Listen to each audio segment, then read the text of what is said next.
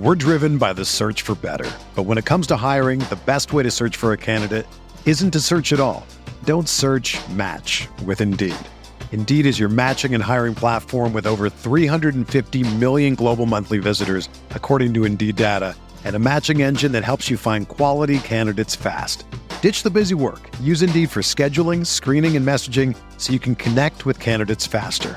Leveraging over 140 million qualifications and preferences every day, Indeed's matching engine is constantly learning from your preferences, so the more you use Indeed, the better it gets. Join more than 3.5 million businesses worldwide that use Indeed to hire great talent fast. And listeners of this show will get a $75 sponsored job credit to get your jobs more visibility at Indeed.com slash BlueWire. Just go to Indeed.com slash BlueWire right now and support our show by saying that you heard about Indeed on this podcast. That's Indeed.com slash BlueWire. Terms and conditions apply. Need to hire? You need Indeed. When you make decisions for your company, you look for the no-brainers. And if you have a lot of mailing to do, Stamps.com is the ultimate no-brainer. Mail checks, invoices, documents, and everything you need to keep your business running. Get rates up to 89% off USPS and UPS. And with the mobile app, you can take care of mailing on the go. Make the same no-brainer decisions as over 1 million other businesses with Stamps.com. Sign up at Stamps.com with code PROGRAM for a special offer. That's Stamps.com, code PROGRAM. Experience. Experience. Experience. Experience. Experience. Welcome to the Pat Mayo Experience presented by DraftKings 2021. Week one DraftKings picks and preview and slate breakdown, maybe some strategy, maybe even a play the best plays lineup. Bring that over from the side of the golf show. Smash the like button to the episode. Give me your single favorite $3,000 play at receiver in the comment section. I'll have a full update on Friday with ownerships over on the fantasy football picks and bets feed. You can sub to that on Mayo Media Network. But I got a few things I need to tell you before we kick off with Adam Levitan from EstablishTheRun.com. Number one is you want to play in the best tournament on DraftKings? Who wouldn't? It's rake free. You can put in three entries, only three entries per person, so you're not going to get beat by 150 entries. It is the Pat Mayo Experience Listeners League, the best tournament on DraftKings. The link is in the description. You can't search for it on DraftKings. You need to hit the description and find the link down there. There is no rake, $5,000 to first place. There's 5,000 people in this tournament, so there are flat payouts across the board. It's a sustainable tournament. Even if you if you don't want to play in the Millionaire Maker and play for the big prizes, this is really the tournament to play in because a min cash is double your money. You can actually sustain yourself throughout the course of the year by playing in the Pat Mayo Experience Listeners League. And if you need some money to play in that, why not get into a draw? I got $1,000 to give away. Three ways you can get into that draw, and one of them is far more important because you get more ballots. But sub to Mayo Media Network on YouTube, there's a ballot. You can sub to the newsletter from Mayo Media Network, which has more giveaways in it. There's another ballot. You want five ballots? Subscribe to the Pat Mayo Experience audio podcast on Apple Podcasts and leave a five star review, something you enjoy about this show, Twitter handle or email address, and boom, that's five ballots in that draw. Winners being given away next Wednesday on the Spread Pick Show. You can find all this info down in the description, just like you can find the link to runthesims.com. You need an optimizer? No problem. You need a single game simulator run up to 10,000 times? That's completely customizable. Who wouldn't want that? Player prop comparisons, uh, the Kelly criterion with your odds versus the player prop and the projection to see if it's a good bet or a bad bet. Start sit tools, runthesims.com slash mayo. Go check it out right now. Adam Levitan, like I mentioned, is here. Thanks for doing this. I know it's a busy week for you, although people have said this to me. It's like, I can't believe, Pat, you're able to guest on this show. Week one's actually like kind of easy. It's week two when everything gets cranked up and everything is condensed. Yeah, no, I mean, it is everything, you know, deadline makes deals. And so we're working on a ton of stuff, getting ready for week one. And then on top of that, have all the content that we normally do every single week. So yeah, it's good. But, you know, uh, nothing's better than having football back, you know, no matter how busy, busy we are. And I don't even like football that much, to be honest. I like gambling on football. And so really there's a huge difference there. Like I would never, I would never be excited to like watch the Washington football team play the Chargers if I didn't have some DFS or props or gambling implications. But since I do, it's like the best day in the world. So if you want more info on how to play on DraftKings to try to become a winning player, how to bet on football to become a winning player, that's all up on Media Mayo Media Network right now. It is, you know, their full hour long shows breaking down everything from tournament selection to how to correlate your lineups and from the gambling side, what to not do when you're betting on football. What do you guys got going on week 1 at Establish the Run? Yeah, so we have everything that we think you could possibly need to win in DFS and win in props. Um, you know, uh, I think that what we've seen on DraftKings, especially, you know, with the SBTech going behind uh, the odds there, I mean, the menu is massive. I mean, they're giving props on third string wide receivers, second string quarterbacks. They have pass attempts, they have rush attempts, they have like every possible player prop known to man. And obviously, like on the DFS side, we have, I think, the most advanced and best projection model out there. And so we have all this stuff already. So we're just trying to leverage that better, tell people on props, um, and honestly help me on props. I mean, I'm just absolutely blasting off on props. I took like 45 season long ones and and I'll have I'll end up betting, I don't know. We'll see how many we can get out we can get up with, you know, 5, 10, 15 plus percent edges, but I wouldn't be surprised me if we could get 20, 25 props that look really, really good up uh, before the end of before the end of uh, lock on Sunday. Well, I was talking to Rob Pizzola about the same game parlays that are now offered on DraftKings, and it does seem like they're trying to give you money with those by being allowed to correlate props. It's actually like because parlays by and large are just absolute losers, but those actually seem now that you can correlate the stats together that they could be pretty profitable if you can figure them out. Oh, for sure. I mean, obviously, like in the event uh, Tee Higgins has a big game, it's almost certain that Joe Burrow is going to have a good game also. So really, you only have to get one thing right, and that's like a lot of things we talk about in tournaments on DFS and why correlation is so important. Like reducing the number of things you need to happen, the number of things you need to get right to win is always a goal. Like picking nine uncorrelated thing uh, things that are going to happen on Sunday is like really, really unlikely. And so obviously the correlation works in both those same game parlays and in DFS. Let's talk about week one. These prices have been out for a month. Everyone's had a chance to dissect them. Now injuries have happened. It's opened up some great values. You could essentially leave $7,000 on the table this week and take the value guy at every position. And your team wouldn't be absolutely terrible. It wouldn't be the best, but you could do it. And it's probably the only week that that's going to happen. How do you manage through all of these quote unquote values or guys that are just severely underpriced at every position? Do you lock on to one or two of them? Do you have to reflect ownership when it goes in? Into that? Like, how do you navigate which ones to take and which ones not to take? Yeah. Well, first, I would say I, I, might disagree a little bit. Like, in compared to years past, I don't think that there's as many just like total slam dunk smashes as there's been in years past. And and part of why that is is because the guys at the top, you know, they priced Christian McCaffrey, Dalvin Cook, Alvin Kamara really high. You know, all the Russian quarterbacks, uh, Josh Allen, Kyler Murray Patrick Mahomes are up really high. We can talk about Jalen Hurts maybe in the mid range a little bit, but because these guys are such good plays and high priced, like I don't know, there I don't there's not as many smashes at the low end. I think like people are going to try to get really cute with a lot of the low salary plays. You know, at wide receiver, I can think of like three off the top of my head that I think are going to be really popular and I think are decent. But fading all three in tournaments, I don't think is a bad idea at all. So it's actually, I, don't know. I mean, to me, like I would think of the guys how wide their range is. So like Marquez Callaway's range, we know he's going to play a ton.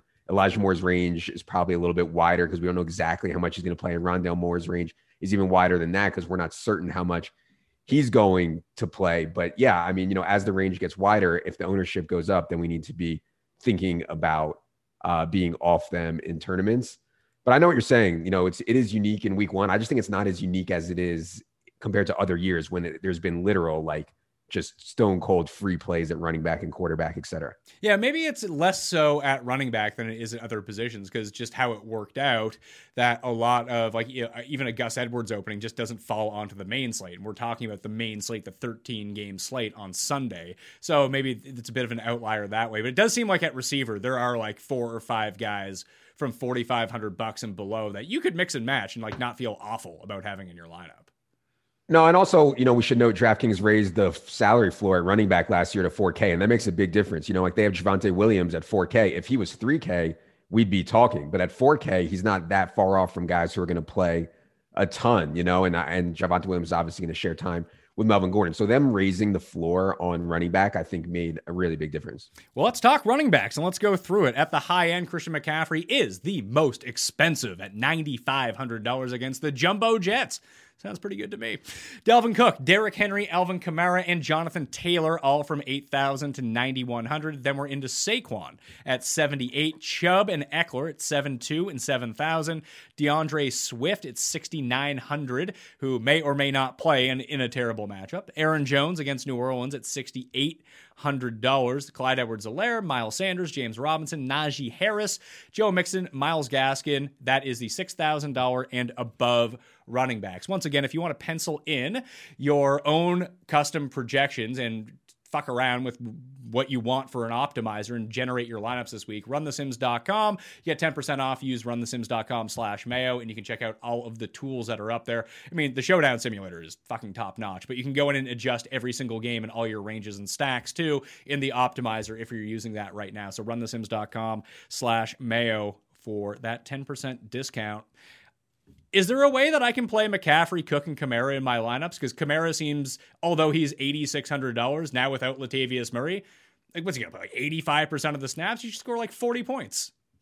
Yeah. So uh, I absolutely love Kamara. I will say that I think Tony Jones is going to play just as much as Latavius would have played. Uh, Tony Jones, I think they like a lot. I think he has a little bit more juice than Latavius, but yeah, certainly a really, really good spot for Kamara, specifically because you could argue they have the NFL's best offensive line. You could argue that, uh, well, you can say with certainty that Jameis is better for uh, Kamara than Taysom was. So yeah, can you fit CMC, Dalvin, and Kamara? You could. It starts going to start to get really thin, and we can talk about some punt quarterbacks later. But yeah, you can fit all three of those guys, and that's kind of what I was trying to say is that at running back, like the best plays are also the most expensive plays. You know, like if you sort by value in our projections, McCaffrey, Dalvin, and Kamara are actually clearly the three best values. You can mix you could mix Joe Mixon in there, you can mix Najee Harris in there, maybe Derrick Henry, but you know, CMC, Dalvin, and Kamara are the three best and they're the three most expensive, even if you after you adjust for salary. So that's going to create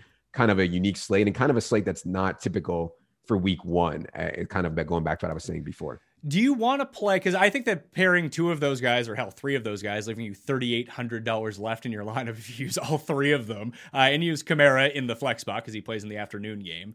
Um, I don't think the other two do, but we look at like those guys are going to be independently popular together. I think that's a way to not necessarily be contrarian, but at least have a unique combination of some of these players. But it's more than likely that people are going to make their lineups and they're going to be like, I'm going to take one of these guys, and then I'm going to take Najee Harris or Joe Mixon. Then I'm going to take either a salary saver, wide receiver, or Javonte Williams, like you said. I think that piling in as many high end running backs whose touches that we actually know about right now and know what their high upside is is probably the move, at least for me this week. But are you going to play like the contrarian game and go with Saquon, whose role we don't even know what it's going to be in week one? Because I could see why you would do that. I just don't feel like lighting my money on fire at the same time uh, if I'm only going to play like two or three lineups and play these three max tournaments.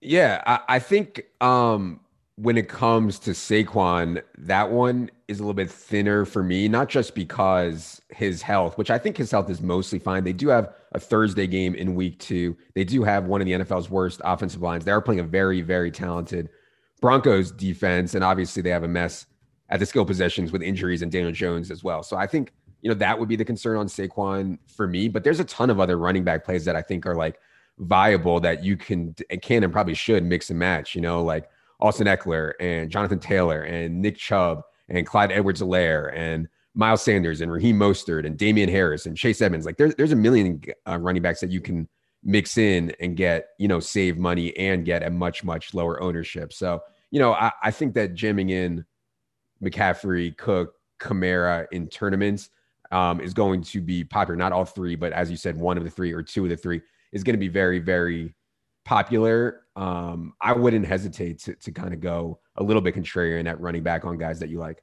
Well, if you did want to go contrarian at the top end, it feels like Derrick Henry is just sitting there with the Titans being favored in this game in one of the highest point total games of the week. And I have heard relatively little about Derrick Henry this week.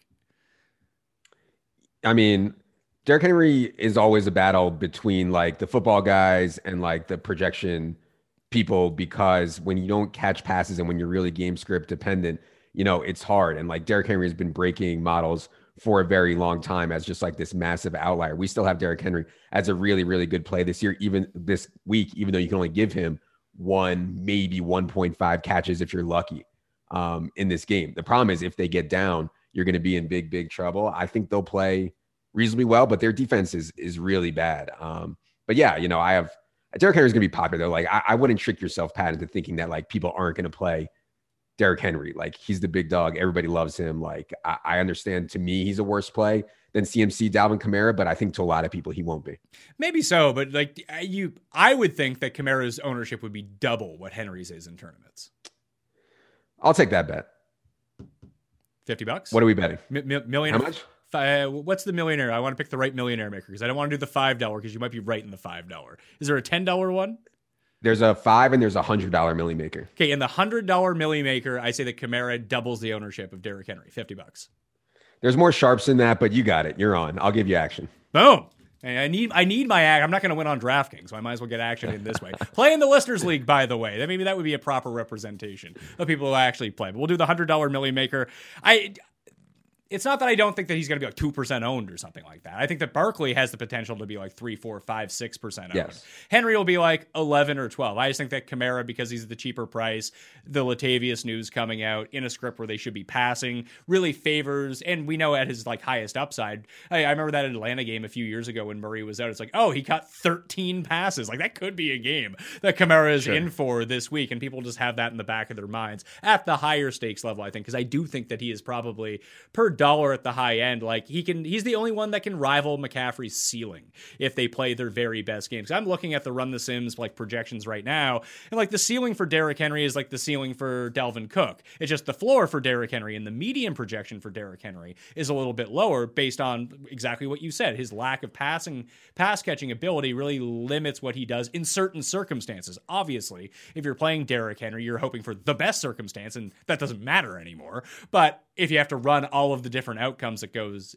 that go into it, like Kamara and C- CMC's floors are just going to be higher, even at a median level, just based on the pass catching that they bring. If we do want to cheap out a little bit, you mentioned, I, I think it's Najee Harris and James Robinson. Do you think people will be buying into James Robinson uh, because he, you know, he went up draft board so wildly? I do think that season long affects week one ownership on DraftKings, especially if you did best ball drafts on DraftKings. That it just becomes logical. Like, hey, I got this guy in the in the fourth round. He was going in the eighth round, and oh look, uh, James Robinson is only sixty four hundred dollars against Houston. That seems like a great spot. I'm still not sold that it's just going to be like all James Robinson all the time for the Jags. I can see stupid Urban Meyer doing stupid Urban Meyer things where it does seem like Najee Harris is the only guy they're going to use in the Steelers' backfield.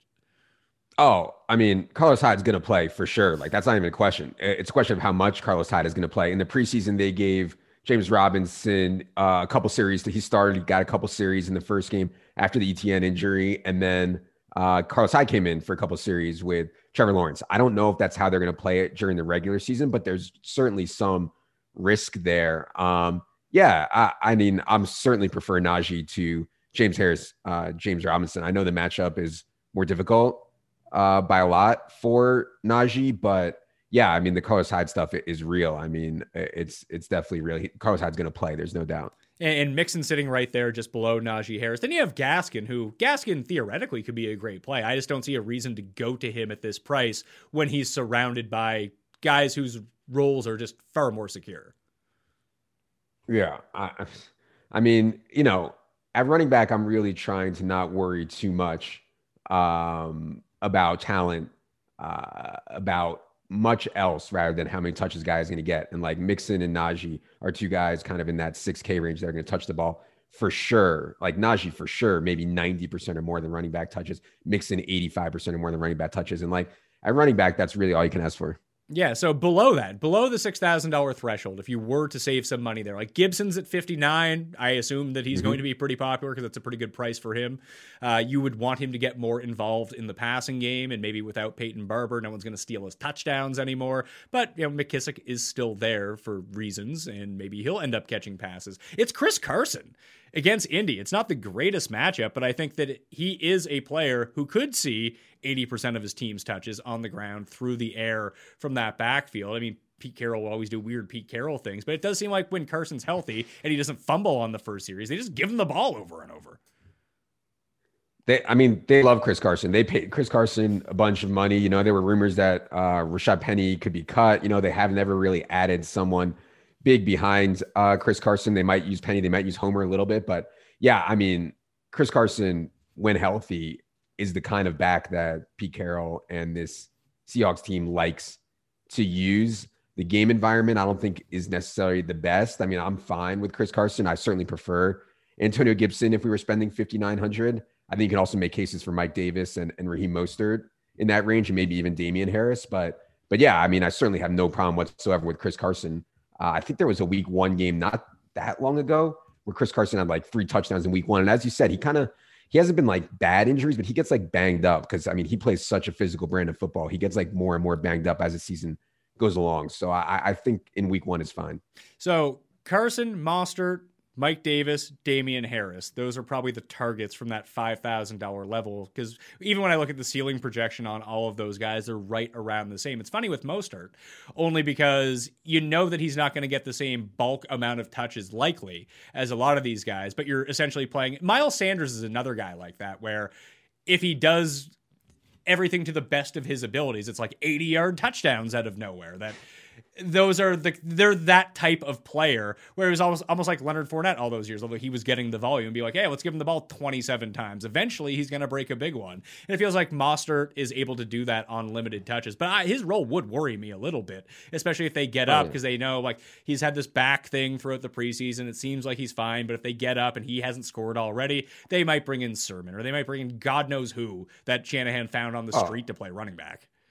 There's absolutely no doubt that Raheem Mostert's going to share time. I mean, that's the way San Francisco plays. I mean, we only have Raheem Mostert for 12.5 carries right now. I was actually just trying to make a bet because I think the line on DK is 16.5 carries on Raheem Mostert, and it's just an absolute total smash on the under there. Trey Sermon's going to play plenty, and like you said, they could even mix in somebody else like Hasty or someone like that. So yeah, I, I think even on though 12, 13, 14 touches for Raheem Mostert, I think he can pay off his salary. So I think he's still in play. All right. So below that, once we get down to let's say the Chase Edmonds range of, I mean, he projects to be a pretty good points per dollar play if things break right for him. But all of a sudden, Kyler scores twice from the one yard line, or James Conner comes in and steals those touchdowns. It's a bit of a dicier proposition in tournaments if we're just really searching for that upside. So that's a bit of a hesitation for me.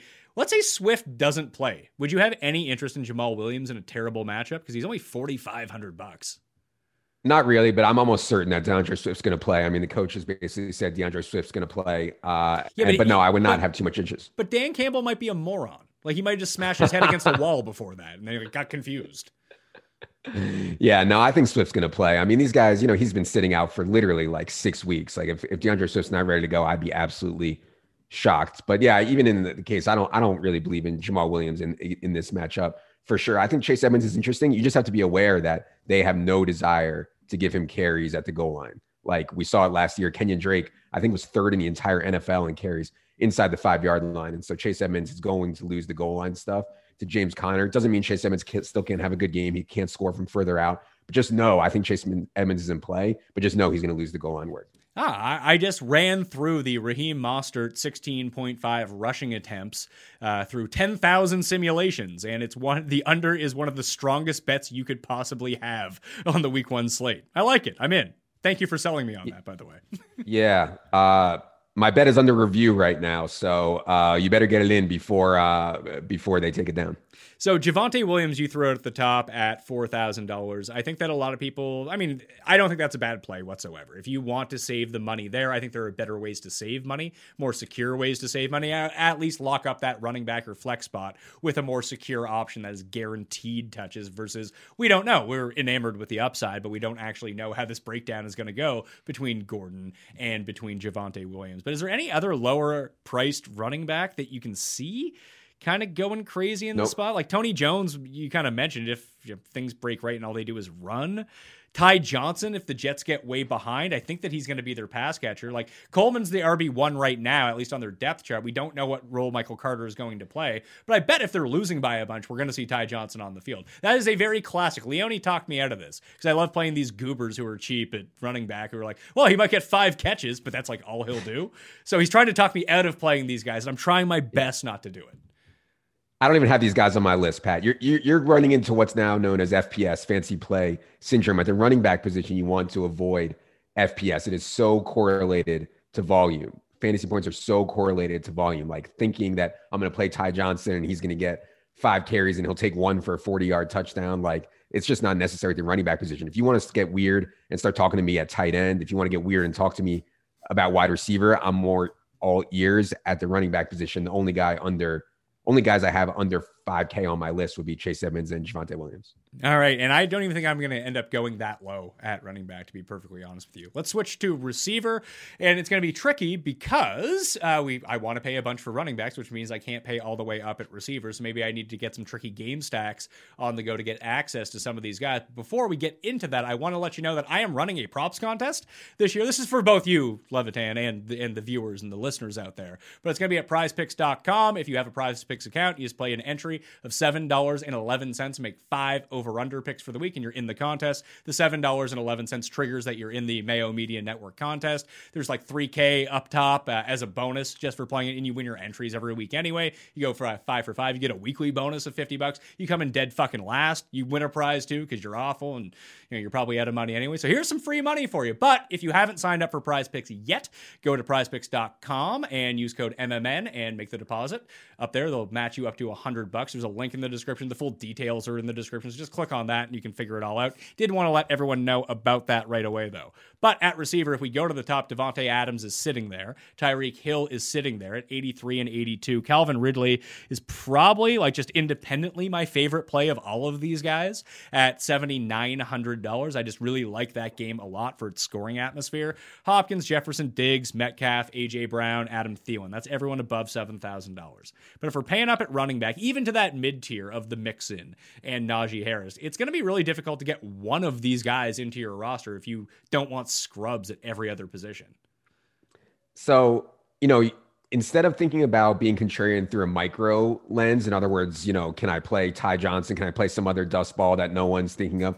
I think being contrarian through a more macro lens. In other words, we understand most of the field is going to play McCaffrey, Kamara, Dalvin, Henry, whatever. And so, as you said, it's just obvious you're not going to have enough money pay for these wide receivers. So, if you want to be contrarian without being stupid, think about leverage you can gain. Maybe it's paying up for AJ Brown because a lot of people are going to play Derrick Henry, or maybe it's paying up for Davante Adams because a lot of people are going to have Kamara in that game. And what if Davante Adams goes nuclear? And so thinking about things like that, because let's be honest, even in a vacuum, Davante, Tyreek, Steph Diggs, Hopkins, Ridley, AJ Brown. I mean, these guys are all phenomenal plays that I think are equal or just slightly less better values in a vacuum than the running back plays are. So I think think encouraging people to think about that for tournaments would be better to me than thinking about them trying to find some needle in a haystack with some guy that's 0.5% owned and goes off for 40 points. Yeah, I'm just looking at this ceiling. It's it's funny because like Adams with his touchdown equity and target share has the highest, but then it's like Diggs, AJ Brown, like you mentioned, Tyreek and Ridley. It's funny that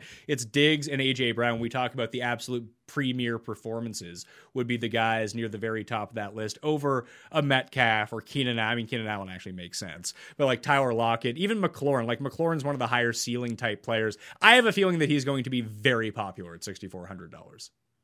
Yeah, I don't know. I mean, I think people have a lot of respect for Chargers defense. Um, but I, I certainly like McLaurin. I mean, in season long, I was taking McLaurin in like the middle of the third round almost every time. I don't know if the game environment between the Chargers and the football team, I actually kind of like the over there, which I don't know. I never bet overs, and I actually don't bet that much sides and totals, period. But but I think the over there somewhat makes sense. But so many people are building their projections through team totals now, and the team totals in this game are, are pretty low, and the total is pretty low. So I don't know exactly how popular McLaurin is going to be. If he's under owned, I agree with you. He, would be a really strong play. It just seems like he is the focal point of a receiving game, and he's way cheaper than all of the elite options that people mm-hmm. can talk themselves into that upside. If they go with the expensive running back build, he's a very logical first man in if you wanted to save some money. What do you make of Julio in this spot? Because he's expensive, and he's not AJ Brown, and he's not Derrick Henry. Like if you wanted to get away from some chalk in that game, it does feel like he's the odd man out. Um you know, Julio's 32 years old, but if you're going to play a 32 year old, I think week one would be a time to do it. And this Cardinals secondary is just absolutely woeful. So, yeah, I think AJ Brown will likely be more popular.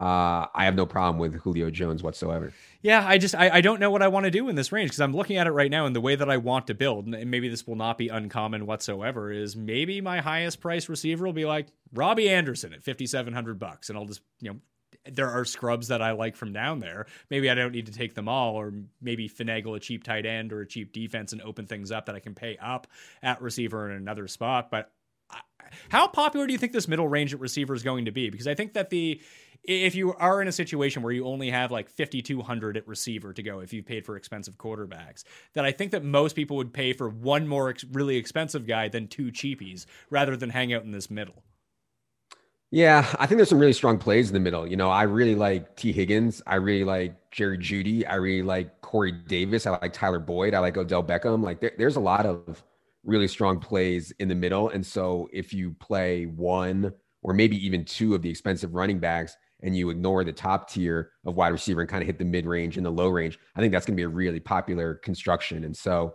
um, yeah, I, I think the mid range is actually kind of strong and maybe priced a little bit softer than the top range where, you know, Steph Diggs is probably going to be around 7,600 all year. Tyreek's going to be 8,200 all year. Whereas I think Jerry Jeudy and T. Higgins and Corey Davis, you could see them get up into the 6K range pretty quickly.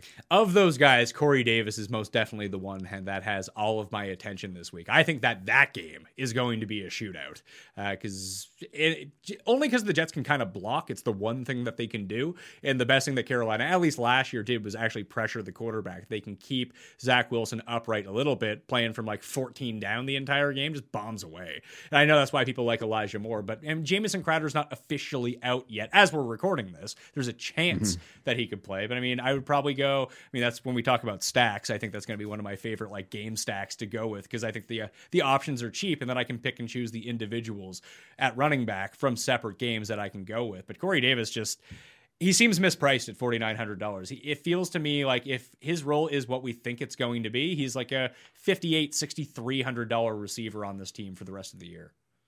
I mean, this Sam Darnold Bowl is going to be awesome. I, I agree with you. I think Darnold is going to play really well, better than most people think. And then I think uh, Zach Wilson is going to be more fun than most people think. I mean, Zach Wilson and this Jets offense actually has some legit playmakers. You know, obviously not having Crowder wouldn't be great, but you know, Elijah Moore can really play and Corey Davis can really play. And I think they have some decent backs, you know, Ty Johnson, and we'll see if Michael Carter gets in the game but yeah, I mean, Zach Wilson is not just going to play like a boring style. Like he's going to play aggressive. He's going to make plays and try to rip it. And so it's tough, you know, uh, from a game stack perspective. I think because you don't get any rushing equity from either of these quarterbacks, you get very little rushing equity from either of, these, either of these quarterbacks, and maybe that's not the best. But as you said, it's very, very, very cheap. I mean, all the pieces across the board are so so so cheap. So I'm not opposed to it. Are we convinced that Zach Wilson's not going to run? Like, could he have he be like secret, yeah. secret Josh Allen, where it's not like as good as Josh Allen, but no one expected yeah. Josh Allen to do this in the pros. That Zach Wilson was somewhat mobile at BYU. That even if we could sneak like six rushes per game out of him, like that would be worthwhile. Oh, I think it's a good point. I mean, Zach Wilson definitely has athleticism and, and mobility, and and he could, you know, and Trevor Lawrence too. Like I think Zach Wilson and Trevor Lawrence both have kind of uh, sneaky upside to rush for a touchdown on a bootleg from five yards out. You know, kind of like Tannehill rushing, where like you don't expect it, but Tannehill had a ton of rushing touchdowns last year and ran more than people think. So yeah, I think that's definitely in the range. So below, I mean, you mentioned both Bengals receivers and no Ja'Marr Chase. Everyone is off Ja'Marr Chase. He either sucks or he has drops or he's not ready for the pros. Would this be the week to play Ja'Marr Chase and just hope that everyone's wrong? I'm I have so much Ja'Marr Chase in in best ball, and uh, I hope that's the case. it seems like it's gotten to be so bad with the drops and not separating that even the coaches are worried and they're talking maybe rotating in Auden Tate, you know, they're just going to look so bad if they play Auden Tate over Ja'Marr Chase. They had the number five overall pick. They had Joe Burrow coming off of this ACL injury. They had a chance to take Penei Sewell. Instead, they take Ja'Marr Chase when they already have T. Higgins and Tyler Boyd. It's like they're going to look so bad if they don't play Ja'Marr Chase and play and he plays well. So I don't know, man. I, I Ja'Marr Chase is on my list for tournaments. I, I don't know if I'm going to end up pulling the trigger though. I'm scared that I'm scared of the rhetoric. Let's put it that way. But you know, maybe I just don't have big enough balls. Yeah, I'm looking at the the weekly bust rate for Ja'Marr Chase at our projections, and it's pretty high. The boom rate is super high too. He's one of the most sort of polarizing floor versus ceiling type players this week. Because if everything goes right and his explosiveness comes through, it could be one of these like six for 175 and two touchdowns, or it's what everyone says, and he's like one catch for nine yards and five drops, and then he's out of the game. It's like, oh god, what happened? And then T. Higgins does everything in this game. So it's a conundrum that I'm playing around with because at some point he becomes so hated and no one uses him and everyone uses Higgins that maybe it's not a coin flip, maybe it's like a 70-30, but even the ownership projections around the same price wouldn't even reflect that. Like Higgins will probably be 10 times more owned than Ja'Marr Chase when this ends up coming through because I do think that Higgins is both a a good play, identified as a good play and people kind of know that he's a good play especially with all the rhetoric like you said about T Higgins coming out. Also in this range, you mentioned Jeudy. Do you have why is there a preference for Jeudy over Sutton? Is it price? Is it just he's not hurt coming into the year? Because it looked like Sutton yeah. was okay towards the end of the preseason. Yeah, there's been still some talk around Denver where Sutton is not elevating. He's not jumping off his leg as well. He still looks somewhat uncomfortable. I just don't feel that comfortable with his health. I think he's mostly fine. Um, I just think Jeudy's better, anyways, period. Like, I think Jerry Jeudy was a better prospect, anyways. I thought Jerry Jeudy's tape last year was awesome outside of the drops, you know, but like Jerry Jeudy, you know, dro- drops are not a sticky stat from year to year. And I think Jerry Jeudy is a very, very, very good player and fits really well with Teddy. Like Jeudy is going to operate more underneath and slants and get open. And Teddy is very, very good at being accurate in the short range. And so I think Jeudy fits better than Sutton too. So yeah, I mean, God, Jerry Jeudy, I was getting in like the eighth round, and then next thing I knew, he was going in like the fifth round. And, and same thing with T. Higgins. I mean, T. Higgins started going like the fourth and fifth round. So for those reasons, I think those two guys are probably going to end up being uh, pretty popular. Yeah, I think that directly correlates, at least on the T. Higgins side, with every negative, the daily Ja'Marr Chase negative report that came out. mm-hmm. Exactly. So the rest of the guys down here, I mean, we kind of glossed over like uh, the internet's favorite player, Laviska Shenault, is he's pretty pricey at five thousand bucks. Sterling Shepard might be the only healthy Giants receiver. That could be something. And Jakobi Meyers, fifty one hundred bucks against the Dolphins. Uh, I, it just feels like his ceiling isn't high enough to play him at that price. He'd be a good like thirty five hundred dollar receiver, but like you're asking him to do something now at fifty one, like score a touchdown. Yeah. And uh, I should have a bet on Mac Jones over 28 and a half pass attempts. That was on DK too, actually. I don't know if it's still there, but uh, we have Mac Jones projected around 33, 34 pass attempts. And so I think the books have been slow to move on the Cam to Mac stuff. And maybe DFS people are too, because Mac was awesome in the preseason and they're going to have a higher throw rate. I don't think the throw rate will be like in the top half of the league all of a sudden, but I still think they'll throw more. I agree with you though. 5100 is probably too much for me on Jakobi when I can get, you know, Laviska and, and I can get Hardman for cheaper. I can take chances on guys that are cheaper with, I think, a much higher ceiling than Jakobi.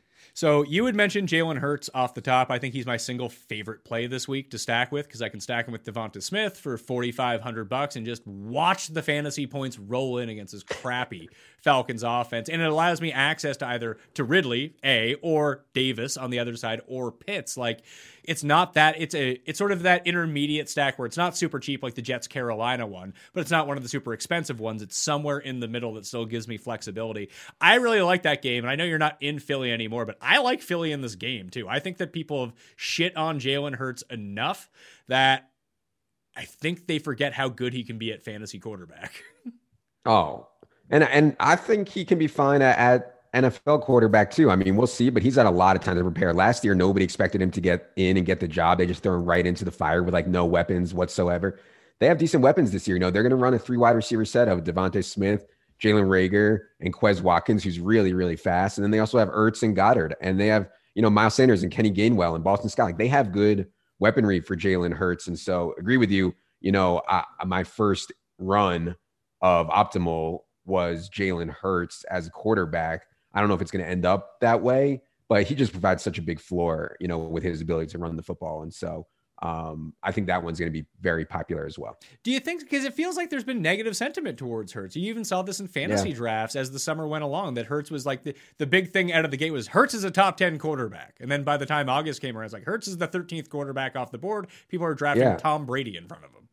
Yeah, I don't know why. I mean, I I did one of those FFPC whatever, like the high stakes things. I got Jalen Hurts in the twelfth round. I was like floored. I, I don't I don't honestly don't know why. Maybe the Deshaun Watson rumors about the Eagles, but I mean, I, I honestly don't know why. Nothing has changed for me with Jalen Hurts. I think he's an awesome play. Yeah, the way that I spelled it out in terms of season long is that there's only so many quarterbacks that can be the number one quarterback for the year. And he's on the list. He's not very high. He's probably the last guy on the list, but his combination of what he does well, and he's starting in week one. I mean, Fields would also be on that list, and Lance too. But just with his rushing ability, like he has the potential in this game to throw for 300 yards and rush for 100 yards. And there just aren't many quarterbacks who can do that. Now, that's probably him ending up as the number one quarterback is probably like a point zero two percent outcome, but at least it, it's an outcome for him where it isn't with Brady, it isn't for Stafford because they just don't run. They're not getting those points that it seems like you should be willing to gamble on him at least, especially when the sentiment is turned negative on him in a really good matchup. And look what happened. Not to say that he is Lamar, but just look at the leaps that Lamar made in year two when he won MVP. When they were like, "Oh yeah, uh, we know that you're the quarterback now, and we'll design an offense actually around you, not just run the ball 500 times a game." Yeah, I mean, you you hit it. You know, we've talked about this so much that it's hard at now for pocket passers to compete with the rushers. And so when you have Kyler and Josh Allen and Lamar and Hurts, it's hard because they're going to be so consistent, like they're predictable and they have these massive ceilings. Whereas it used to be, I used to play like Josh McCown and cash for like 4,900 and I'd be fine with it because there wasn't that much separation at the top at quarterback. Now you got Josh Allen and Kyler and all these guys Hurts going off for 30, 35, 40 points like it's nothing. And so I think people would do well to reconsider and think hard about what they're doing at quarterback. So of the cheapos, like I said, smash the like button, sub to Mayo Media Network in the comment section. Give me your favorite three thousand dollar receiver on the Week One DraftKings main slate. Also playing the PME Listeners League too. If you are watching this long and haven't done it yet, like fucking give your head a shake, go do that, then come back to the show.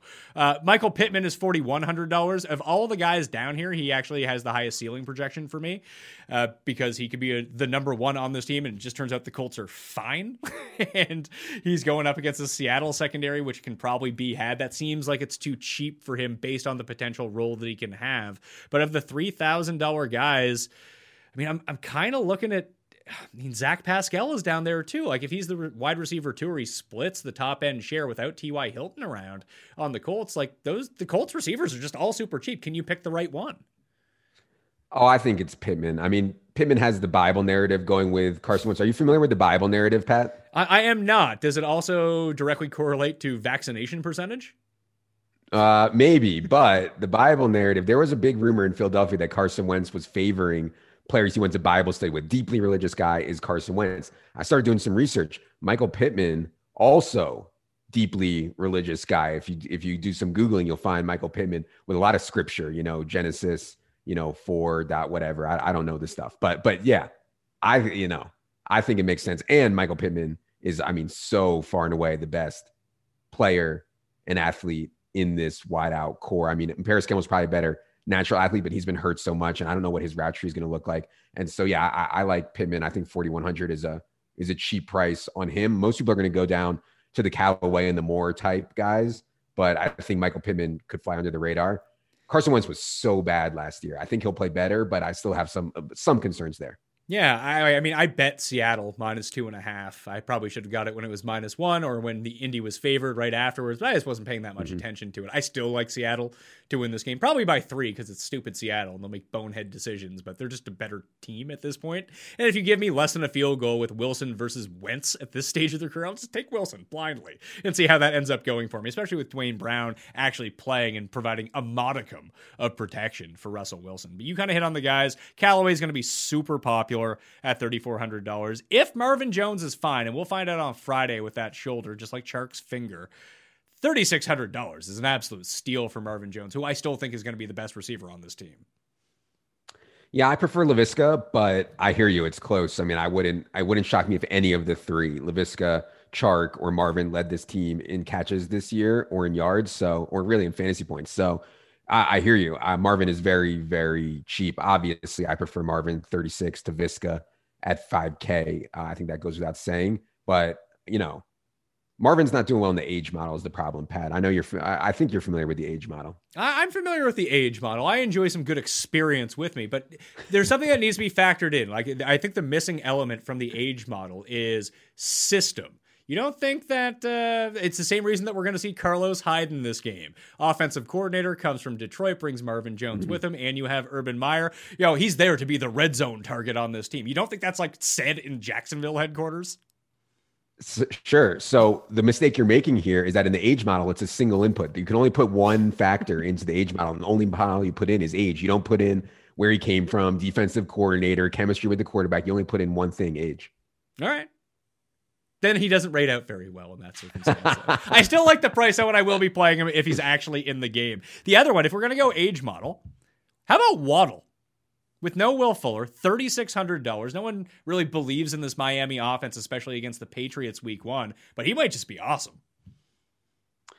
Yeah. I mean, Waddle's an awesome talent. He's certainly one of the better plays under 4K without Will Fuller, as you said. There's no doubt about it. He's a little bit undersized. I think the Patriots defense is going to be pretty good this year, like probably top 10 if not better, maybe top five. And so he one didn't jump off the page at me, but I do think that Jalen Waddle as a pivot off of Callaway, and make no mistake, I'll be looking to pivot off of Callaway in tournaments. I think that makes sense. You know, guys in the same price range uh, at way less ownership is always going to be a good play. Would you ever consider? I know he's way more expensive, but playing Tre'Quan instead of playing Callaway? Tre'Quan's had chances to be the guy, you know, for uh the the Saints. He's also missed a ton of camp with injury. He's not projecting very well for us whatsoever. We do have Marquez Callaway as the number one. I always thought Tre'Quan was talented. He's had chances just not do it. It doesn't feel comfortable for me at 4,900, but you're right. I mean, he's probably going to be extremely low owned. And like, as we start talking about guys that are extremely low owned, as I said before, I'm way more willing to listen to you at, at wide receiver than I am at running back. Yeah, and the points per dollar, if we're just talking about ceiling projections, which is really all I care about in tournament play, because I need the most possible points from these guys.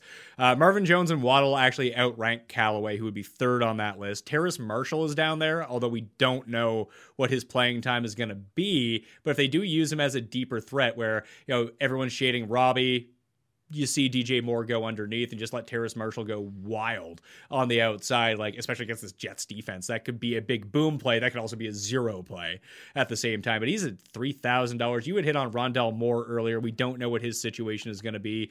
Reagor is down there. Darius Slayton is down there too. I don't know if he's going to play or not. But like I said, everyone is hurt on the Giants. It's probably not the best situation to attack, but you got to think someone has to score for the Giants. Not everyone can be hurt. Yeah, I think you know I I have a lot of respect for the Broncos defense, but I do think Slayton is is going to play. I think Kyle Rudolph is going to play, and I think obviously we'll have Sterling Shepard and Barkley out there. So maybe not as bad as it seems for the Giants, but just not a great matchup in general, and just just a train wreck of a team. And and I'm worried about the Giants just like you know totally cratering as an offense. But um, I you know I I don't hate any of those Giants guys as like deep contrarian plays. I don't think I'll end up going there though. Uh, last one is Quez Watkins at three thousand dollars. Like only in a hurt stack. Probably. I mean, I think there's some chance that Greg Ward mixes in the slot, like Quez Watkins and Greg Ward split the slot snaps, and that obviously would be bad for Quez Watkins. I yeah, I think part of Jalen Hurts stacks would probably be the only way that I would play Quez Watkins. But dude makes huge. I mean, he's so fast. He made some huge plays in preseason. Let's move to tight end very briefly because I think you go one of two ways: you pay up or you pay down. Um, the middle tier doesn't really do anything for me unless you're super convinced about one of these guys. But I see no better play at tight end on the slate and to save all my money than just play Tyler Kroft at twenty five hundred bucks against Carolina. yeah, we don't have Tyler Kroft as that strong of a play. Actually, I think if I was going down below 3K, it would probably be Tyler Conklin for me, not Tyler Kroft. I know what you're saying. They did resign Ryan Griffin did the Jets. Sounds like you've been like hanging out with Tim too much. You sound like you're sipping a lot of Jets Kool Aid. You tried to show me Ty Johnson, then you tried to show me the the Jet stack, and now you're trying to show me uh, Tyler Kroft. Well, here's the big thing: is that based on the history of us doing the show and expectations being really low, but the future being within sight for the Jets with a brand new quarterback and a brand new coach.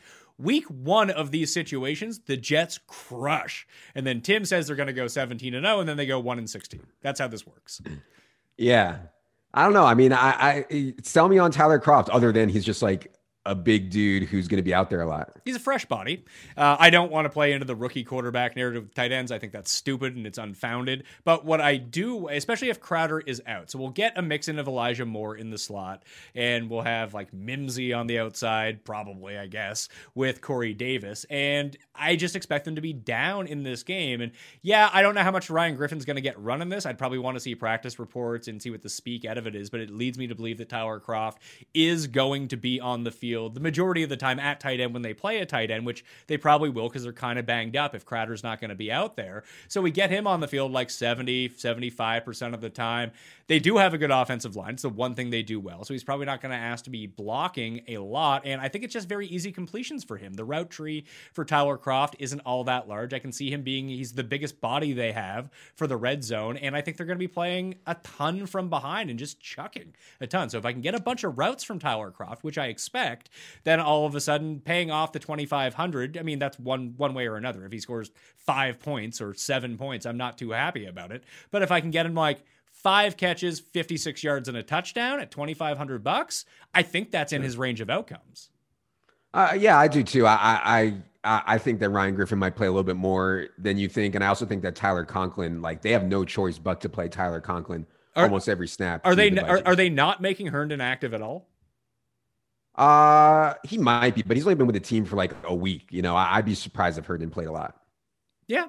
I mean, I, it's probably one of those. He's the other guy, points per dollar, who's up there for me from the cheap end. It's one of those two guys. Yeah. And actually, you know, you, you mentioned avoiding the middle. I mean, man, it would not shock me. Like, so Travis Kelce is 8,300.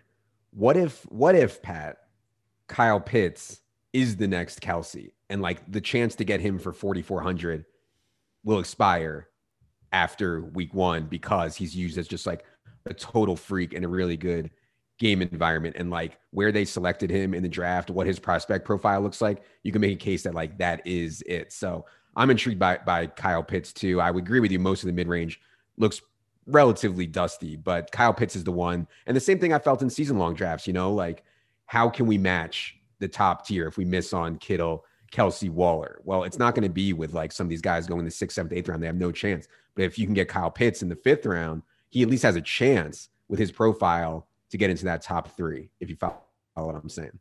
I follow you. I just think that that's going to be the play at tight end. That if I have to make a decision at tight end this week, that I'll just fade what the consensus is going to be because just you look at it, you look at the price, forty four hundred bucks. You look at the matchup. Of course, that's going to be a good play. The only and I mean potential good play, especially with the upside. I think the only way that I get to Pitts is if I go like Hurts, Watkins, Smith, Ridley, and Pitts, and just pile all those guys together in a super stack from that game. Yeah, I mean, I don't I, I don't I don't hate that at all, especially on DraftKings where it's full PPR and you get bonuses, you know, like you don't need all the touchdowns. And so even if Calvin Ridley, quote unquote, only goes, you know, eight for 110 and no touchdowns, that's still a pretty good game. And so if Pitts goes off, then you could you could have it going there with the setup on DraftKings. Yeah, for my ceiling projections points per dollar right now, based on the inputs that I've put in at runthesims.com slash mail for that 10% discount, by the way. And maybe I should just listen to the baseline projections and not fuck around with it because I'm an idiot and Justin's not who does the projections. But Kroft, my best points per dollar player at tight end. Pitts is number two. Firkser's actually number three. Everyone just kind of forgot about Firkser as the preseason went along after they signed Julio, but he could be a way to access this game for a pretty cheap price at 3200 bucks. Yeah, I wasn't encouraged by Firkser's usage in the preseason. They played Geoff Swaim a lot, and Firkser only came in for pass downs, and that's fine. Obviously, we want him out in there for pass downs, but historically speaking, tight ends who are not every down tight ends, it's much much thinner path to find them. So uh, I know what you're saying on the Ferk Daddy. It's certainly a good game environment. He wouldn't be one of my favorites, I don't think. Quarterbacks Is there any chance you play a solo quarterback? In tournaments, no. I think it, at this point in the game, it, you're making a pretty big mistake. Okay, so let's talk about stacks. I think I kind of, if I'm gonna stack that Jets and Carolina game, is do you think it's better off going to the Jet side at quarterback or just pairing Darnold with McCaffrey and one of the receivers and bringing Corey Davis or I mean for me it would be Tyler Kroft, but even if you just brought Corey Davis back the other way, do you think that's the way to play it or Jet side play it? Uh, I would prefer the Darnold side. I just think Darnold is at this point a better bet uh, we have Darnold about 1.1 points ahead of Zach Wilson at the same price, which doesn't sound like a lot, but it's pretty significant in the projection world. And so, um, yeah, I would prefer Darnold. And I also would say, I mean, Robbie, DJ Moore, Terrace Marshall, Dan Arnold, Christian McCaffrey, like I'm okay with Zach Wilson's weapons, but Sam Darnold has absolutely outrageous weapons. Like he could throw a five yard slant to DJ Moore that goes for an 80 yard touchdown. I'm not sure that's happening for Zach Wilson. The, the issue with the Darnold side of it is that you know McCaffrey is going to get his points. You hope they come in the receiving game and you get the double points off of it. But I think it's going to be tricky to figure out whether you want the next man in to be Moore or Robinson or Marshall because I don't think you want to do like a 4 2 stack of this game. Um, yeah, it's tricky with McCaffrey for sure. I don't hate playing him I typically prefer my stacks to be wide receivers, but I don't. Obviously, Christian McCaffrey is a very unique case. The other problem with McCaffrey is he's so freaking expensive. But I certainly don't hate that. I think you can stack Darnold with McCaffrey. Yeah, I think there's a few guys like I think you could if you wanted to play Jameis, which you probably don't, but you could stack him with Alvin Kamara, probably no problem, just based on the way that mm-hmm. he accumulates points. There's only so many guys that you can do that with. I mean, I talked about the Hurts one. I think that's cheap enough with all his periphery pieces to make it worth work with him being somewhat expensive and the Atlanta guys, at least Calvin Ridley, being pretty expensive. But just like objectively, the best stacks you think you can go to. I was scanning the game totals, and we really didn't touch on this Browns Chiefs game at all. It's by far the highest projected game of the week in terms of total points. It's also super expensive to try to stack together together. So do you imagine any Mahomes and like the logic would be Mahomes, Hill, Kelce, Chubb, and or Hunt on the way back, maybe one of the receivers. I doubt many people will stack the Brown side passing game, but maybe that's a move. Yeah, so Browns have a really narrow target tree. In other words, they're not going to throw a ton to number three wide receiver. Nick Chubb doesn't catch passes. I think they'll throw the 10 in a little bit, but you can be pretty confident that if Baker has a big game, it's going through Landry and Odell. So similar to the Vikings stuff, you know, like I understand Kirk Cousins doesn't have any mobility, but when he's throwing, he's throwing to Justin Jefferson, he's throwing to Adam Thielen, and that's pretty much it. Uh, a little bit to Dalvin, obviously, and a little bit to Conklin, but but yeah. So on situations like that, I think that's interesting ideas for tournaments where you can say, in the event my quarterback goes off, I know exactly who it's going to. And so I think there's a lot of value in that. Yeah, it was the old school Derek Carr move where he'd be good like four times a year when you got some touchdown luck, but you knew that Crabtree and Cooper were catching everything on the Raiders. Yeah, exactly. I mean, predictability of where it's going, I think is is is important uh, some for people to think about. So I'm just looking down. How popular do you think Mac Jones is going to be at 4,400 bucks? He's certainly a good value. I think in tournaments, people might stay away. There's no great real stacking options with him, and it's not a very high total game. But 4,400, you know, brings me back to the days of just punting it off at quarterback on DraftKings and like being fine. And so, yeah, Mac Jones from a projection standpoint is going to project really well. So I think, you know, he'll probably be, you know, four or five percent owned, I would guess. Yeah, the other guy, I, he might even get higher than that because people will use him in cash, trying to set that floor, playing yeah. like it was three years ago, like you said, and that might yeah. just translate itself over into some of the probably not like the higher stakes tournaments, but the lower stakes tournaments. You might see Mac Jones and probably even Jakobi Meyers get a boost up in that circumstance. The second highest projected one is going to be Cardinals and Titans, and it's only a three point spread. Now, logic would say Kyler, Hopkins, Henry. That makes sense to me. But I don't know how many people are going to go there. So Derrick Henry can be difficult to stack with in these wild shootout games. He does fine when Ryan Tannehill plays well. Uh, Derrick Henry actually does fine in games. Let's say like Kyler goes off in the first quarter or the first half for like 250 yards and three touchdowns. Like your Derrick Henry stuff is dead at that point. You know, if Cardinals are up by 20 points or so. So I would think about building your stacks for this game in ways in which the Titans are in the game and playing well. Um, you know, I, I think AJ Brown and Julio are going to be pretty popular. I think Rondale Moore is going to be pretty popular. Obviously, DeAndre Hopkins, Kyler, like this game is going to be very, very, very popular. I have no problem with the stack that you mentioned, really, but you know, eh, it's not going to be. You're not sneaking this one by anyone. No, but maybe Bill Steelers. Just there are so many besides Allen and Diggs and Harris Mm-hmm. from the Pittsburgh side. Like, I Pittsburgh's a huge underdog here. They're gonna have to throw, like you said, all these like dusty old guys. Week one's probably the time to play him. Ben looked good for like six weeks last year to begin the season, and then his arm fell off, and maybe he's okay for week one. And then you have like potentially fifty pass attempts to a collection of three receivers. Sure. And these are were two of the most pass heavy teams in the NFL last year. I think Pittsburgh wants to be more run heavy this year. That doesn't mean they'll be able to do it against the Bills. And so it's hard for people to pick between the Steelers receivers. I think they're all really close between Claypool, Diontae, and Juju. And that kind of paralyzes people. And I think that'll keep ownership down on them in game scripts where the Bills get out to a big lead, which is certainly possible. You could see Ben rip it 40, 45, 50 times for sure. I mean, there's absolutely no doubt about that. And so, yeah, I, I think that's an interesting one. I like that call. All right, defenses. Let's close this out. Who's the cheap D we want to play? Because we just talked about all the expensive options at all. Unless there is an expensive D, you're like, no, you got to play that one. Yeah, you know, I'm typically completely punting it off. 2700 for the Jaguars, I think is pretty interesting against the Houston team, which is literally like not trying they're like expansion level talent um, on the Houston Texans. I'm not exaggerating whatsoever, but they're not like as cheap as I normally prefer. But 2700, I think is really good. I wouldn't even hate the Falcons against Jalen Hurts. You know, I know their defense isn't very good, but they're absolutely stone min 2K. And Jalen Hurts is going to run himself into some sacks. He's going to run himself into some turnovers. I think, even though I like Jalen Hurts in this game a lot, you know, it doesn't mean like I'm not getting my fantasy points on DraftKings through points allowed. I'm getting them through sacks, pick sixes, strip sacks, et cetera. And so punting off with the Falcons, I I think is okay. I if I can find the 700, I think the Jaguars make sense. I think the Broncos will probably be the most popular D at 3300 bucks. It gets them away from the 49ers who are just too expensive. So I think that's where the chalk will manifest itself. I'm with you on the Falcons. That's exactly where I was going to go. They're the best points per dollar defense. And although I, I can objectively like Hurts and like the Falcons defense in this game, I, I think that's one of the few edges that's left in DraftKings, at least from you know, a very casual level like I can see, is that people don't realize that defenses can still score a ton of points even if the opposing quarterback scores a ton of points. Yeah, of course. You know, and and it's not ideal. Like I don't love doing it, but you know, certainly in cash where you're trying to raise your floor and you're not as worried about ceiling, I think that it's fine. In tournaments, you know, maybe you wouldn't want to play Falcons D against Jalen Hurts, but the best best scenario for Jalen Hurts is he throws a pick six and he gets the ball right back, and your Falcons D just scored six points or eight points also. So so yeah, it can definitely work. Would you imagine that the Bills are pretty popular, twenty five hundred bucks, being such a big favorite at home and being that cheap?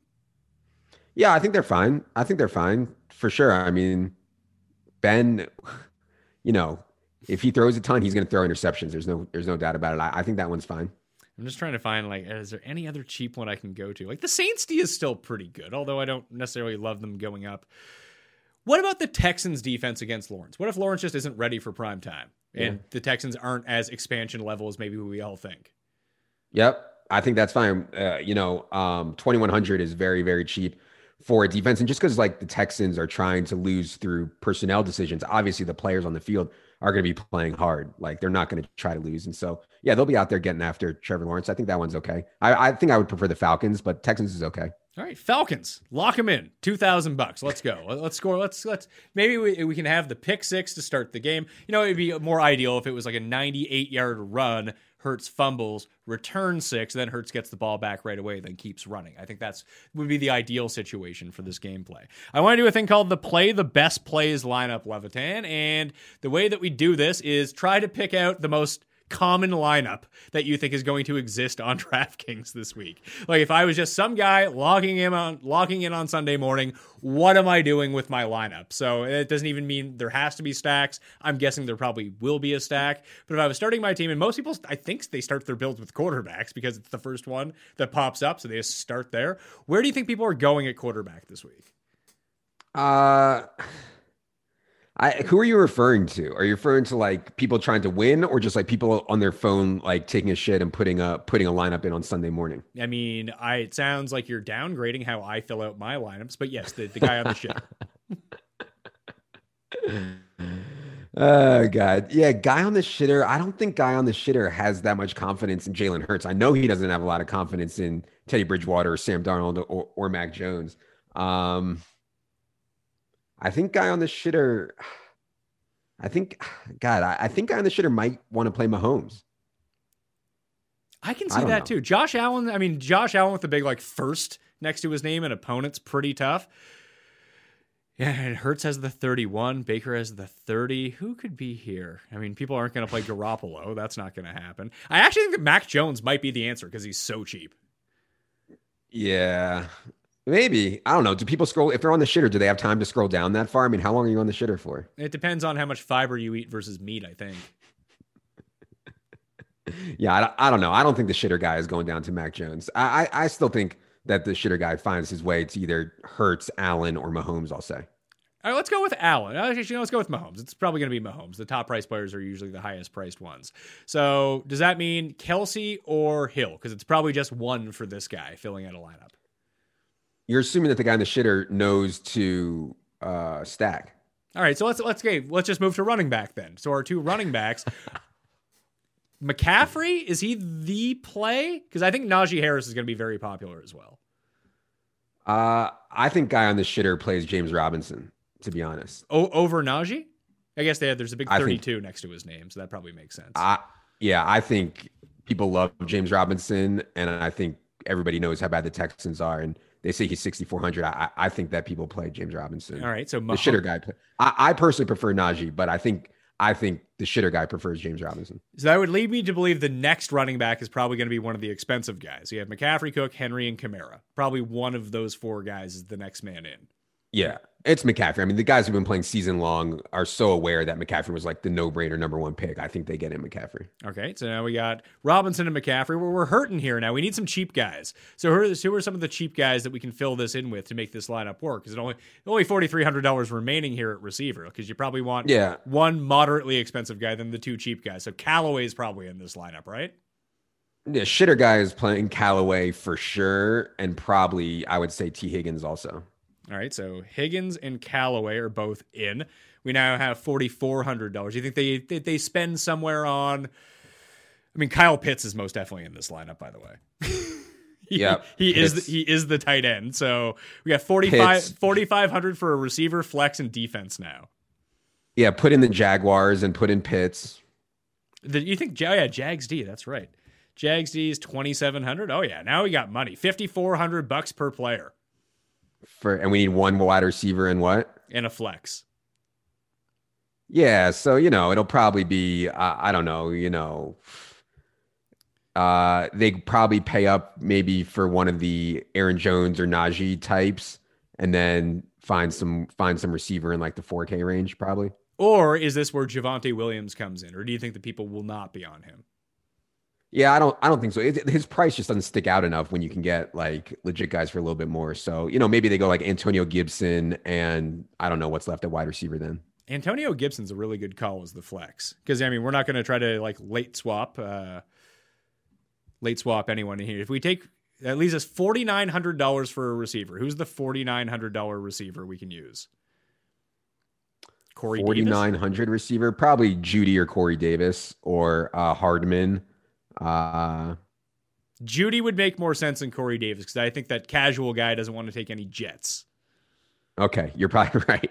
So Jeudy. So the lineup then becomes Mahomes, Robinson, McCaffrey, Callaway, Higgins, Jeudy, Pitts, Gibson, and Jags. you could go Hardman over Jeudy if you wanted a stack. Do you, do you think that they would want that though? A, a stack with Hardman instead of Jeudy? Probably not. All right. So that's the lineup. That's the play the best plays lineup as we constructed it on the run through.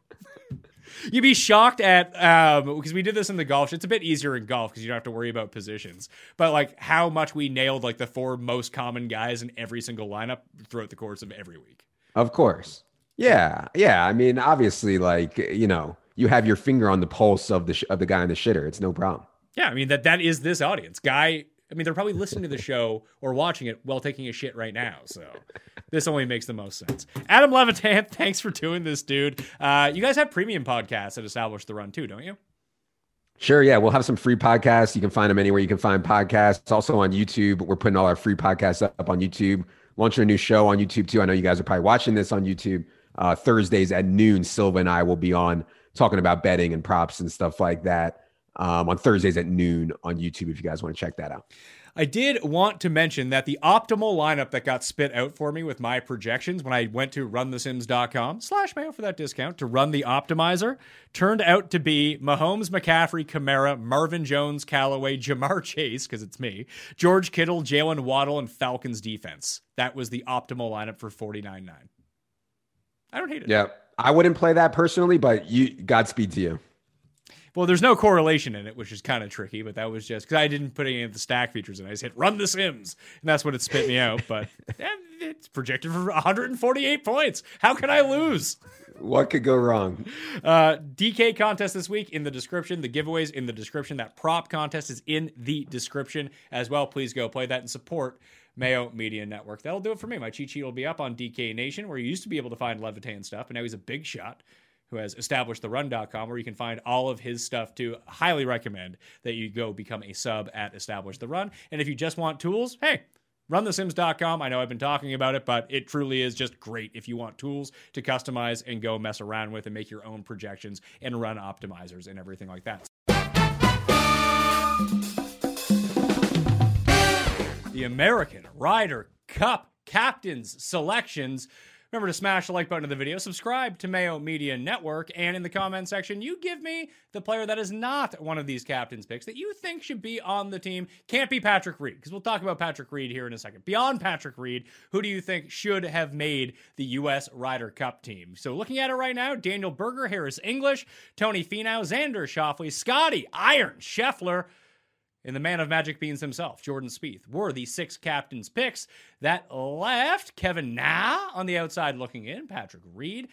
I mean, Kevin Kisner was never going to make the team to begin with, but apparently people are like triggered that he's not on the team somehow. That's moronic. But either way, he is also not on the team. Jeff Feinberg is on the line to help me break this down. There's one place and one place only that we need to start, sir. How can you have a Team America without Captain America? I'll admit, Pat, I am quite heartbroken by the decision. I don't think it changes anything how I think this event is going to play out. As far as I'm concerned, Steve Stricker had one and a half mulligans. The other teams got three and a half Lee Westwoods. So there's no roster that Stricker could have sent out that would change my opinion on the event. But I'm absolutely heartbroken for Patrick Reed. I am a staunch Patrick Reed supporter. Um, the fact that a guy who is a Masters champion consistently wins WGCs, won FedEx playoff, FedEx Cup playoff events, won Torrey Pines this season, a premier scheduled event, got left off the team for the best player in the world who's never won. And I hate having to frame this as like an anti Scheffler thing, but I do not believe Scottie Scheffler deserved Patrick Reed's spot. Forgetting the fact that, I mean, we, we discussed match play week, right? The WGC match play that the, the whole like match play wizard thing's a bit overblown from a couple incidents at Hazeltine 16. But but there's no doubt he is a proven RC commodity. He might be on uh, at least I could be biased, but they're on a lot of golf fans. If you need a 10 footer for your life, Patrick Reed is probably on your short list.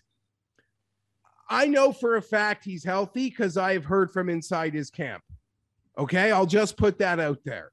I have I am a supporter. When people are mean, I am nice, and people within his camp know that I'm a fan and they they reach out for me from time to time. And I know that he is healthy, and this is being seen as strictly political. The guy went to the Olympics for love of country, for love of country. I, I am I'm heartbroken for the guy. I really am. I, I, I think Spieth and Justin Thomas might have had a, a role in this. And I think they're the new leaders of USA Golf. They're the leaders of the team I'm going to brown bag a lot of money on when this event rolls around. I just want to get the best possible number I can. So I need them to be great. And maybe this is in their mind what will allow them to be great but I believe politics are at play here, and I'm I, am heartbroken. I'll say it again, heartbroken for Reed. There's listen, there's most definitely a case for Reed to be on this team, whether it be experience, whether it's the skill set that he brings to the table. But getting sick certainly didn't help it. Although he did return to Eastlake and played like okay, but And it's not like it's tomorrow. no, it's not like it's tomorrow. But frankly, Reed hasn't been good in like six months. It's not like he earned his way on the team and they found some way to leave him off. Like That- that's fair. like and Scheffler, despite not winning all year, I think he's sort of the guy. Not that I'm like a huge Scheffler fan, but he's so well rounded. And people were talking about, oh, Kevin Na makes all the putts. Like Scheffler's basically as good of a putter as Kevin Na. It's just he doesn't have the spike putting weeks that Kevin Na has. That yeah, the recency bias with Na because he's hitting his irons really good right now, and that's really been the difference between his results. But do you really want to take? Listen, I, I wish Kevin Na was on the team instead of Scheffler. I love Kevin Na; he's one of my favorite golfers. I understand the decision to take Scottie Scheffler over Kevin Na just mainly because do you want to get to the Ryder Cup and bad Kevin Na shows up? Because that happens a lot. Bad Scottie Scheffler rarely shows up. He's one of the more consistent players out there, and I think that he has really the perfect qualities for Whistling Straits. 100%. I like Scheffler. I wanted Scheffler when we were doing this like a month ago. I wanted him to have the spot that I at the time projected to fill. I and a part of me likes the fact that the USA is sort of saying, "No, I want to bring a guy that I think is going to be on the next 5 of these things. He's a perfect fit. Uh, let's bring him into this thing." I've always kind of wanted Team USA to do that. We've spoken about that in the past. If they're not going it, because they didn't take Reed, I am thrilled with the selection despite a very off-putting remark I made about Scheffler and comparing in comparing them. That doesn't matter. I mean, Finau won Puerto Rico. He went to Paris and got thir- three and a half points. Like PGA Tour wins don't necessarily matter when it comes to Ryder Cup. I mean, Poulter hasn't won in goddamn forever. Still great Ryder um, Cup player. So I agree with absolutely everything you said about Scheffler. I was so out on Na. To me, no, well, well, people think the team room hates Team USA. Na would have this ability, Pat, to make the Europeans hate him. Like he would do something that would fire them up, in my opinion, not fire up his own like stoic teammates. He would rile up the opponent. I think the I thought Na would backfire between bad Kevin Na and and match play Kevin Na. I think he would do something off-putting. Like you know that incident with Jessica Korda from the weekend. You probably don't even know where the putt on the ledge and it they gave the, the American Solheims the point. didn't see that. I don't even want to get into it, but people who are watching will understand. Jessica didn't call that point herself. An official came in and called the point. And someone pointed out to me on Twitter today that Na would call the point. Like he wouldn't allow for an official to do it. He would be that guy. Like, no, no, no, we didn't even need the official in here. That's my point. That ball was over the ledge. Um, so I think Na literally could have backfired. So yeah, I'm yeah, honestly I, happy. I, that- I go the other way on that. I would want that guy. That's essentially what you're describing. What Poulter is to the Euros. yeah, but Poulter's their best player available. Not isn't.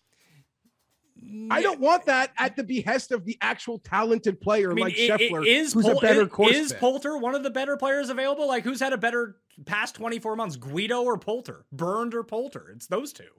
I don't know, but here I'll put something you say to me. Like we're to take Guido's Jabroni Europe events versus Poulter playing a pretty consistent American schedule. Maybe it's a fine line, but Guido Burt, like Guido's done nothing to to to to to to er, to like take the spot. They have left Padraig in an awkward spot, forcing him into these veterans. Unless something fun happens at Wentworth this week, the old band.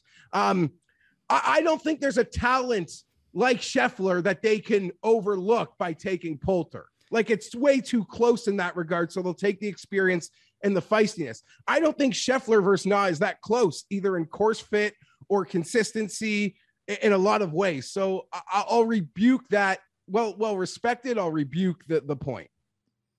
I can see that, but I, I'm just maybe it's just because the American team is stronger. I think that Scheffler is a better player than Na too. But I mean, Na did win this year. He has like four wins in the past three years. He's a very good player. But like you said, the consistency level definitely goes with Scheffler. The skill set definitely goes with Scheffler. That's why he's on the team. Like the the Scheffler spot really probably came down to Scheffler or Burns. You think Burns was ahead of Reed? I mean, Stricker made it seem like he said he lost sleep over the Reed decision. Maybe that's an easy thing to say. Um, and he also made it seem like Na was never really in contention. Like if you sort of want to read into some of the things Stricker said, um, that it that he wasn't really on that deep, deep short list. It was nice to see him play well last week, but it wasn't really enough for Stricker. Um, so yeah, I don't know. Like if Brooks can't go, you think Reed is going to get passed again? Probably, because once they pass him once, I Yeah. feel like it's already political. Yeah, yeah, I, I don't even know if it's political or they didn't trust what his health status was, or at least the optics of it coming in. Uh, because I think you need to have backup plans for this. Because not only is the Brooks wrist injury a real thing, and they might just say, you know what, you're not 100%. We don't want to see you out there like you were at the Masters when stupid Pat bet on you to win the Masters and you couldn't bend Same. over. But there's also, I mean, we're just, what, a month and a half removed from Bryson and Rahm not being able to play in the Olympics because of COVID? Like, that's not off the table either.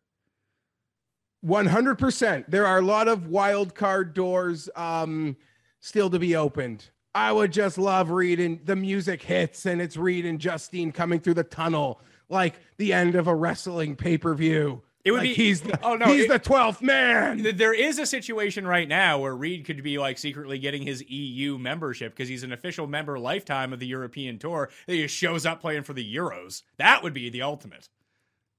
Yeah, he, he Reed and J- Justine has like a great grandparent who's German, and they're trying to acquire German citizenship at the moment. Would be a great storyline. Something like random like that. Yeah, that would be fantastic. I, I I mean, we don't know what the European team is going to be because Wentworth is really going to tell the story. Like, there still is a way that Tommy Fleetwood loses his automatic qualifying and doesn't make this team. No, he's been announced as a uh, Padraig told him he's on the team 100. percent Oh, well, that's no fun. I mean, But like he put out Ryder Cup Europe put out a tweet yesterday welcoming Tommy Fleetwood to the team.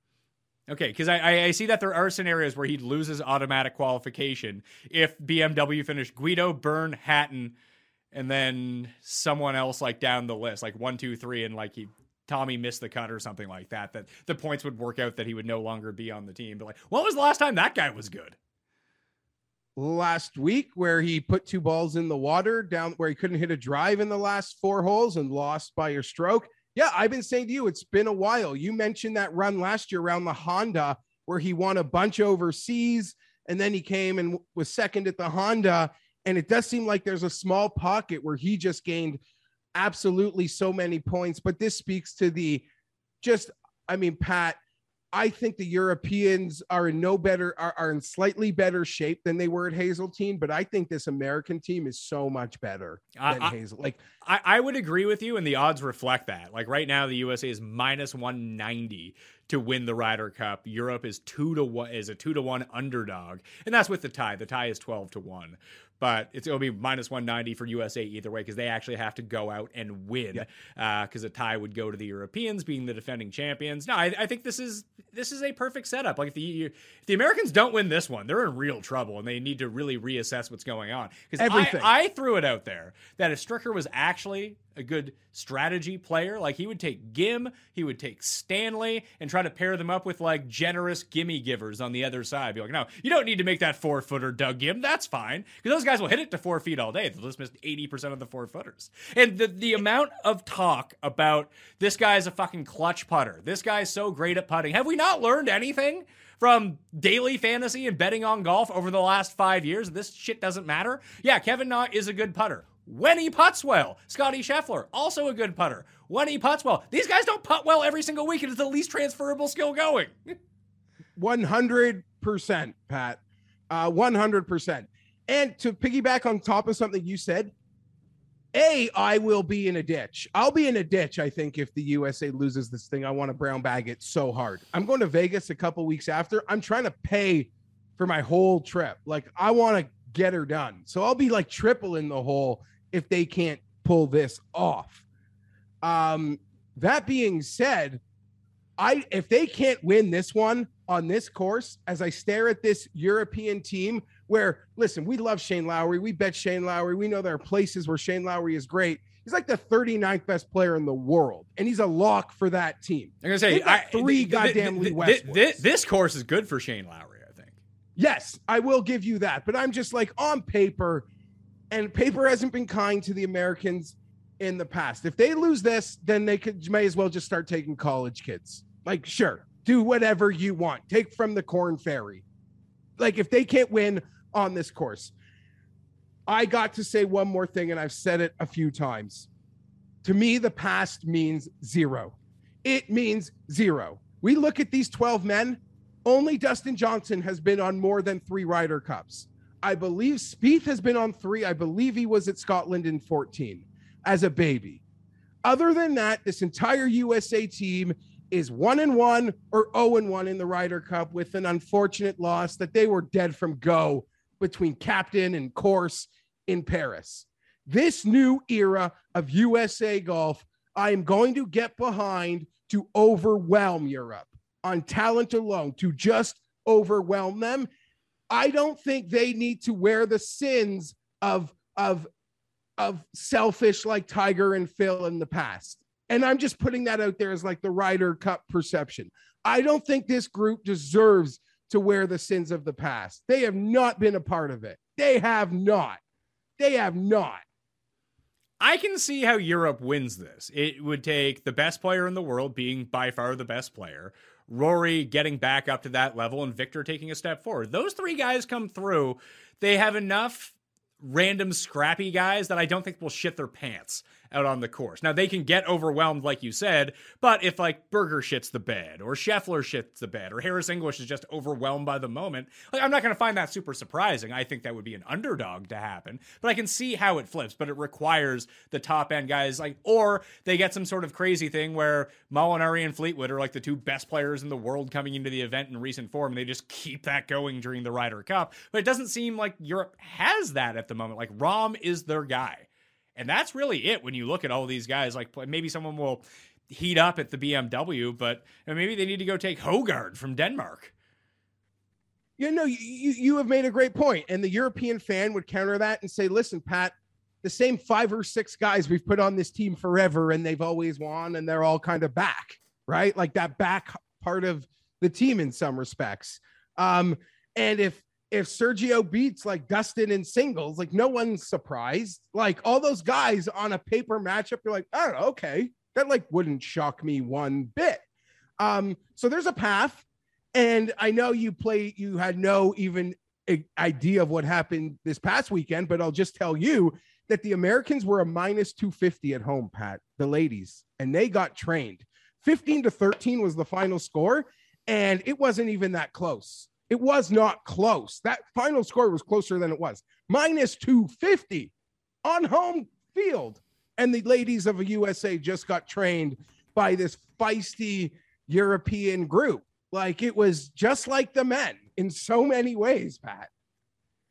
All right. Last thing, um, when I was looking through the course fit and the type of players that play historic, I mean, we only have two real samples from Whistling Straits and competitive play, the 2010 and the 2015 PGA Championships, where there's just you know an eclectic mix of players that are going along there. Like maybe Martin Kaymer can come out as vice captain and be like, "I'll read some putts for you." Remember that one I made? Remember that one I made down the hill on 18 to make the playoff and then win the PGA Championship? Eh, I got this one figured out. You leave or it to me. Players putts. Yeah, but he actually made it on this course when he won the PGA oh, Championship. Yes. So I figured he would know the greens pretty well. But the player that, and he has no, he was not even consideration for this team, nor should he be. But Matthew Wolff would have been fucking awesome on this team. yeah, I mean, I could sort of see where that comes into play. He has the sort of same, uh, you know, even back in the day, Bubba probably would have would have handled himself quite well, quite well here. That doesn't shock me one bit. Um, yeah, you're not wrong. I just look at it like if Morikawa is horrible, the U.S. can withstand that. Can Europe withstand like Viktor not showing up? Like, I mean, the Europe's, I don't like they're dead if something like that happens. Yeah, it was strangely enough, you know who might be the key guy? The two key guys on the Euro team, like if they show up and start making putts, like watch out, especially if they get paired up together, are Hatton and Casey. Who Casey's, you kind of know what you're going to get from Casey, but Hatton's been all over the map in 2021. You're 100% right. I mean, I think we all agree it's all sort of going to depend on Hatton, Casey, Fitzpatrick, Fleetwood, right? Like that middle core. We always understand the back end could be in trouble, despite it being veterans on the Europe and maybe they could hold their own. But that middle group, if they can't support Rahm and Rory getting hot, this thing is going, it's going to get overwhelming. All right. That's our instant reaction to the U.S. Ryder Cup. I want to recommend everyone play in the NFL season long props contest. Uh, hit the description. You can find the whole thing, but just deposit at PrizePicks and you pay a $7.11 entry per week against me, against Jeff, against Cuss. You just make five picks, over unders. It's super fun. Use code MMN uh, when you make your deposit. You'll get a deposit match of up to 100 bucks. You deposit 65, you'll get match 65, and you're covered for the year. And there's bonuses. It's 3K to first place, $50 bonuses for five of five picks every single week. It's going to be a lot of fun. So please hit the description and go do that through our link or with code MMN. All right, Jeff, that's it for uh, for us talking golf until the actual Ryder Cup is around. I guess maybe we'll talk about the captain's pick for the Euros if we have time once that comes out after Wentworth. Yeah, we'll see. We'd have to get a real wild card from Wentworth. I'm kind of expecting Bobby uh, Mack. band. Bobby Mack. Bobby Mack. We shall, we shall see. I, Wentworth's going to be a firecracker. Like guys like Noren's twenty to one. Like he's the most popular bet on the board. If he, he goes fire, so yeah, that thing could flip a bit at Wentworth. I'm excited to follow. Wait till they put the Højgaard brothers on the team, like when they had the Molinaris on that time. Yeah. I, I mean it though. I think Dan, uh, Kevin Na could have had like a Danny Willett's brother effect on the Ryder Cup. I, that just seems insane to me. I don't believe that for a second. You're right. It's probably a little too mean. Yeah, like Kevin Na generally very well liked amongst players. By the way, like one of the more popular. I know. I just tour. feel like he wouldn't be hated in it. He would just fire them up. He would just get you Europe more fired up than he would his own team. Yeah, I'd but be worried. What, one of the main reasons that I feel like Reed, especially at an American Ryder Cup, is really good because he gets the fans fired up. It's a reason to cheer for him.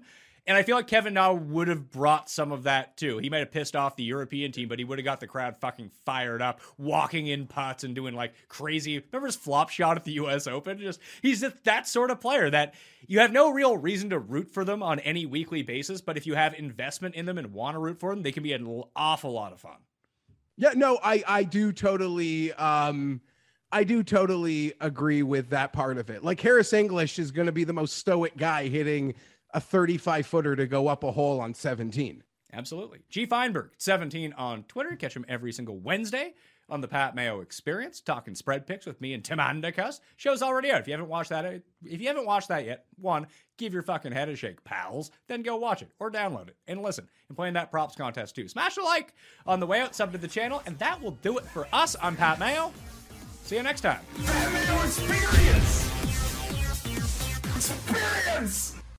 It's happening daily. We're being conned by the institutions we used to trust. The mainstream media is distracting us with meaningless headlines instead of focusing on the harsh realities facing American families. Time is short before something big happens, and that's why so many folks are preparing. They're becoming self reliant by investing in emergency food storage from My Patriot Supply. Go to mypatriotsupply.com and secure four week emergency food kits for each member of your family. Each kit contains tasty breakfasts, lunches, and dinners, averaging over 2,000 calories per day. Save $50 on each four week food kit you purchase. Plus, get free shipping on Ready Hour four week emergency food kits. You're not ready if it's not Ready Hour foods. At My Patriot Supply, you can also get solar power generators, water filtration units, heirloom seeds, and survival gear. Order by 3 p.m., and your unmarked boxes ship the same day. Shop MyPatriotSupply.com today. MyPatriotSupply.com.